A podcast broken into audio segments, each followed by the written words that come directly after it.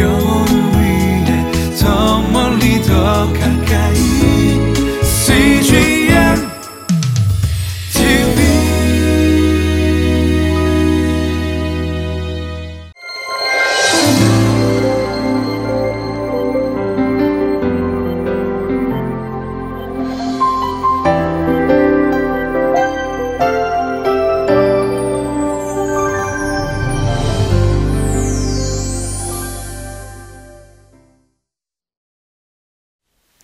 할렐루야, 오늘은 어, 주께서 허락하신 귀한 날 주일입니다.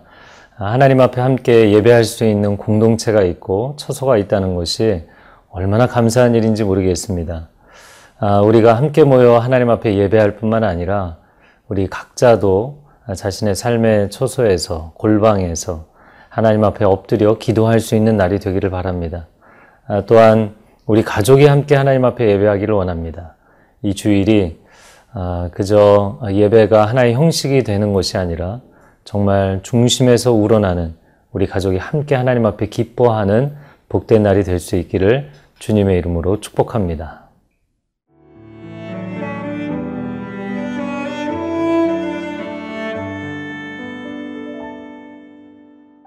역대하 11장 13절에서 23절 말씀입니다.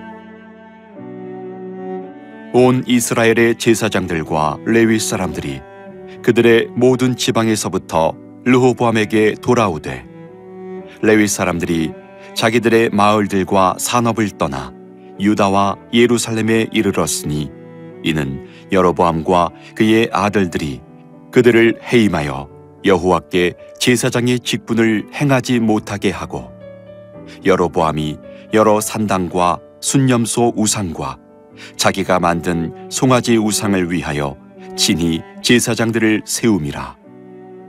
이스라엘 모든 지파 중에 마음을 굳게 하여 이스라엘의 하나님 여호와를 찾는 자들이 레위 사람들을 따라 예루살렘에 이르러 그들의 조상들의 하나님 여호와께 제사하고자 한지라. 그러므로 3년 동안 유다 나라를 도와 솔로몬의 아들 르호보암을 강성하게 하였으니 이는 무리가 3년 동안을 다윗과 솔로몬의 길로 행하였음이더라. 르호보암이 다윗의 아들 여리못의 딸 마할랏을 아내로 삼았으니 마할랏은 이세의 아들 엘리압의 딸 아비하일의 소생이라. 그가 아들들 곧 여우스와 스마랴와 사함을 낳았으며 그 후에 압살롬의 딸 마가에게 장가 들었더니 그가 아비야와 아떼와 시사와 슬로밋을 낳았더라. 르호보암은 아내 열여덟 명과 첩 예순 명을 거느려 아들 스물여덟 명과 딸 예순 명을 낳았으나 압살롬의 딸 마아가를 모든 처첩보다 더 사랑하여 르호보암은 마아가의 아들 아비야를 후계자로 세웠으니 이는 그의 형제들 가운데 지도자로 삼아 왕으로 세우고자 함이었더라. 르호보암이 지혜롭게 행하여 그의 모든 아들을 유다와 베냐민의 온 땅, 모든 견고한 성읍에 흩어 살게 하고 양식을 후히 주고 아내를 많이 구하여 주었더라. 아, 오늘 본문의 첫 번째 부분은 영적 토대를 세우는 르호보암에 대해서 이야기를 하고 있습니다. 13절 말씀에 보면 온 이스라엘의 제사장들과 레위 사람들이 그들의 모든 지방에서부터 르호보암에게 돌아왔다 이렇게 되어 있습니다. 아, 레위 지파는 따로 기업을 분배받지 않았죠. 12개 지파가 아, 전국의 각자의 아, 기업을 분배받을 때 레위 지파는 오히려 흩어졌습니다. 흩어져서 각 성읍에서 각 지파 안에서 하나님을 경외하도록 계명을 가르치고 또 하나님 앞에 예배하도록 예배의 자리를 세우는 역할을 했기 때문입니다. 아, 그런데 이런 제사장들과 레위인들이 전국에 흩어져 있다가 르호보암 왕에게로 돌아오게 되었다라고 이야기를 합니다. 아, 그럼 도대체 어떤 연유에서 그렇게 된 것인가? 첫 번째 이유가 14절에 나옵니다. 레위 사람들이 자기들의 마을들과 산업을 떠나 유다와 예루살렘에 이르렀으니 이는 여로보암과 그의 아들들이 그들을 해임하였기 때문이다. 아, 우리가 지금 역사를 보는 것처럼 아, 북이스라엘을 세운 여로보암 왕은 자신의 새로운 정통성을 세우기 위해서 아, 우상을 짓고 또한 기존의 제사장들과 레위인들이 역할을 하지 못하도록 해임을 했다라는 것입니다. 두 번째 이유가 15절에 나옵니다. 여로보암이 여러 산당과 순염소 우상과 자기가 만든 송아지 우상을 위하여 친히 제사장들을 세움이라.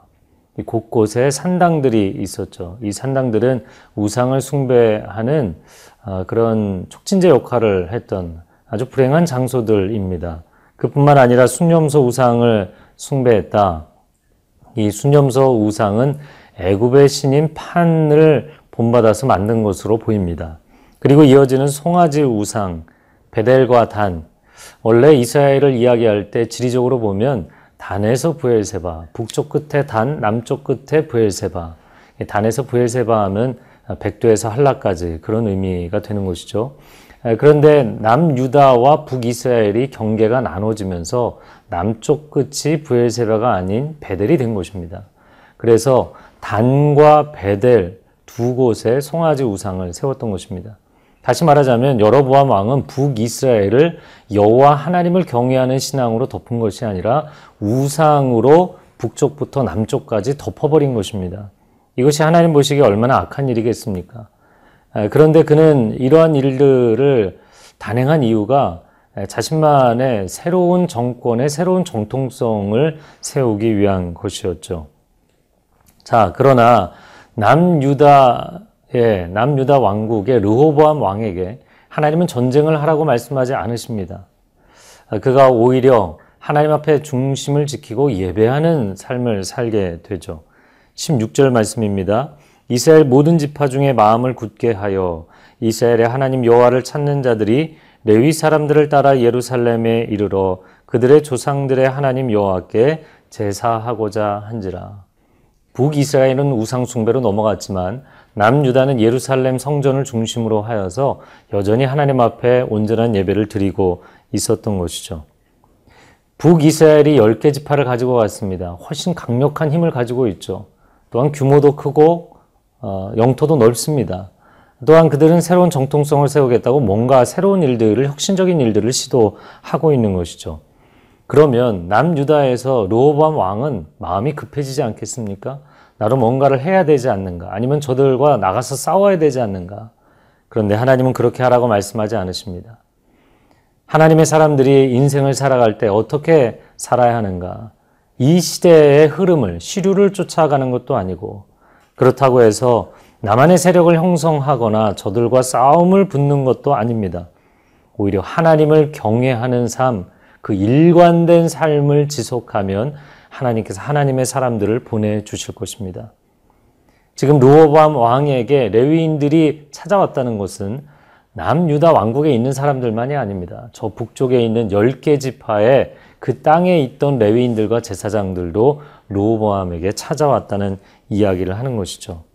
당신이 하나님의 사람이 되면 하나님의 사람들이 모이게 될 것입니다.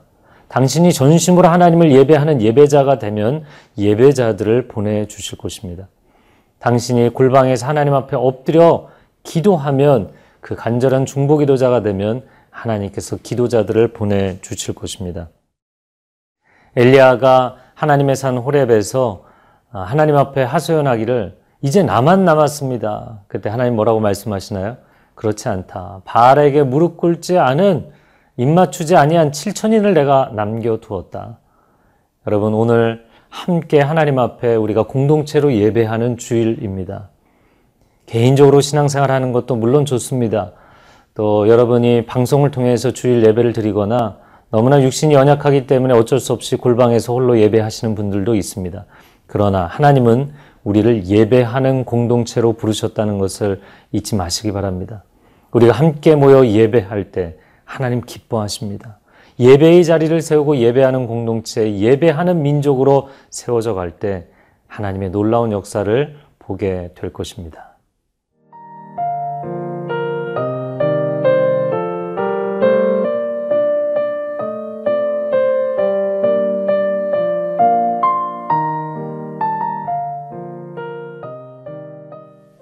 오늘 본문의 두 번째 부분입니다. 아, 로보암의 삶 그리고 그의 나라에 있어서 은혜와 지혜 그리고 아, 그의 가정에 대해서 이야기를 하고 있습니다.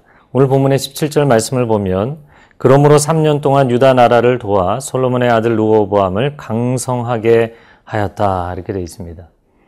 아, 하나님의 사람들이 모이고 예배하고 하나님의 은혜가 임했을 때 그들이 강건해졌다라는 것입니다. 하나님의 사람들의 인생을 강건하게 하는 것이 무엇입니까? 그것은 은혜입니다.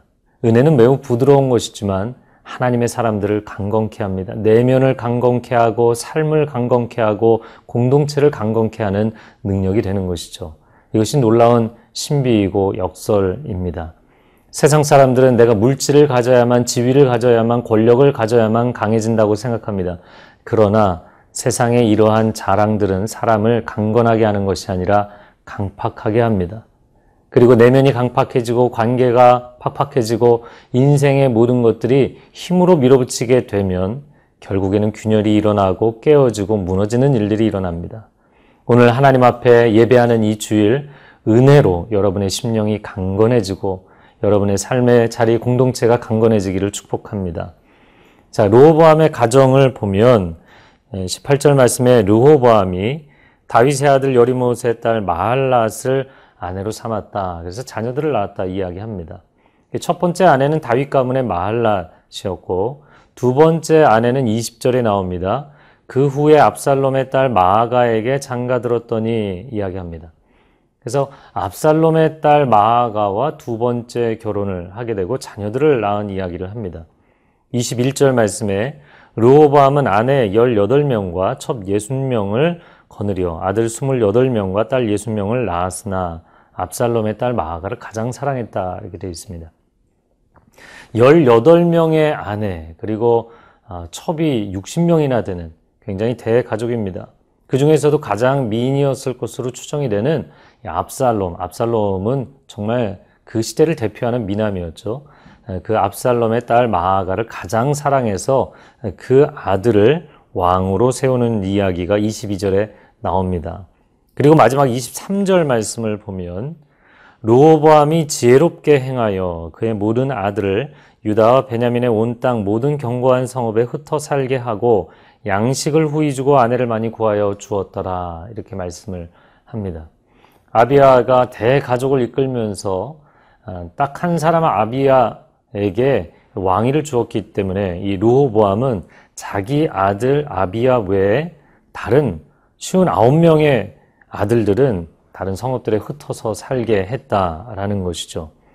자, 그런데 23절의 표현이 참 재미있습니다. 이것을 지혜롭게 행했다라고 이야기합니다. 자, 오늘 본문의 말씀 가운데 하나님의 은혜, 예배의 은혜가 임했을 때 우리 영혼이 강건해진다. 그런데 여기서 보면 그러면 지혜에 대해서 또 어, 코멘트를 하고 있는데요. 이 지혜는 하늘로부터 임하는 지혜가 아니라 인간적인 지혜입니다. 세상적인 지혜로 놓고 보면 굉장히 처신을 잘 한 것이죠. 고대에는 왕위 다툼이 서열 다툼이 아주 치열했기 때문입니다. 분쟁을 사전에 예방한 것은 상당히 지혜롭고 정치적인 결정이었습니다. 그러나 보십시오. 이 가정이 정말 예배하는 예배자의 가정인가? 물질로 채워주고 일부 다처를 이루게 해서 세상적인 만족으로 불만을 잠재웠다라고 이야기하는 것입니다. 우리가 하나님 앞에 함께 모여 주일 예배를 드릴지라도 우리 자녀들이 함께 이 주일에 하나님 앞에 예배할지라도 정말 우리 가정이 뼛속 깊이 경건한 가정인가 이것은 다른 문제라는 것이죠. 오늘 교회에서 공예배를 드릴 뿐만 아니라 가정에서 가정의 예배를 드리고 함께 자녀들과 경건한 공동체를 이루는 축복이 있기를 바랍니다. 이 시간 함께 기도하겠습니다. 사랑하는 주님, 이 시대가 참으로 혼탁하고 어둡고 너무나 세속적입니다. 하나님 우리가 공예배를 드릴 때 하나님의 은혜로 충만해질 뿐만 아니라 우리 가정이 경건하게 하나님 앞에 예배하는 공동체가 되게 하여 주옵소서. 물질과 지위와 세상의 자랑이 우리에게 유익이 된다고 고백하는 것이 아니라 하나님을 경외하는 가정을 세울 때 하나님이 친히 지키시고 우리 자녀들의 인생을 복되게 하신다는 믿음의 고백과 선포가 있는 가정 되게 하여 주옵소서 예수 그리스도의 이름으로 기도합니다. 아멘.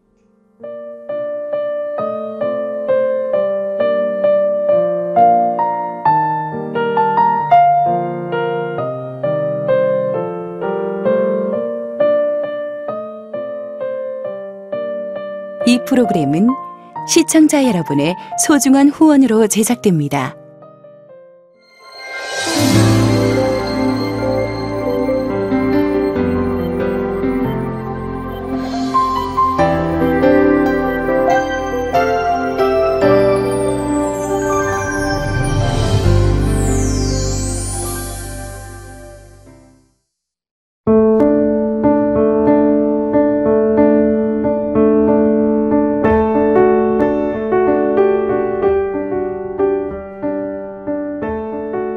집안에서 태어났지만 어린 시절 가정에서 많은 상처를 받았던 이소명 청년.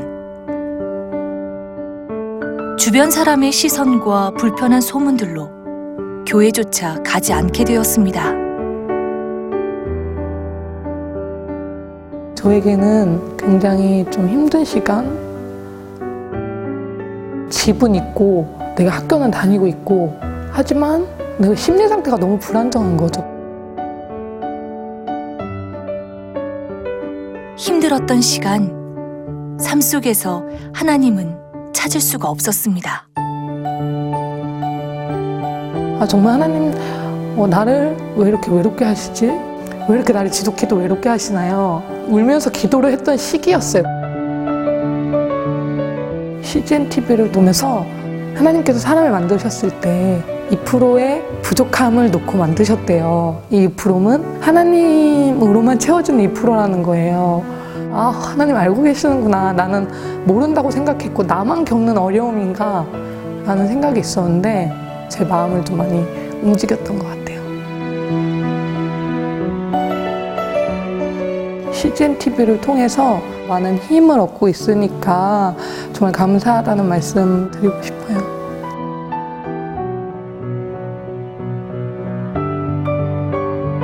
외롭고 혼자인 것만 같았던 순간 이소명 청년과 CGN TV는 함께했습니다.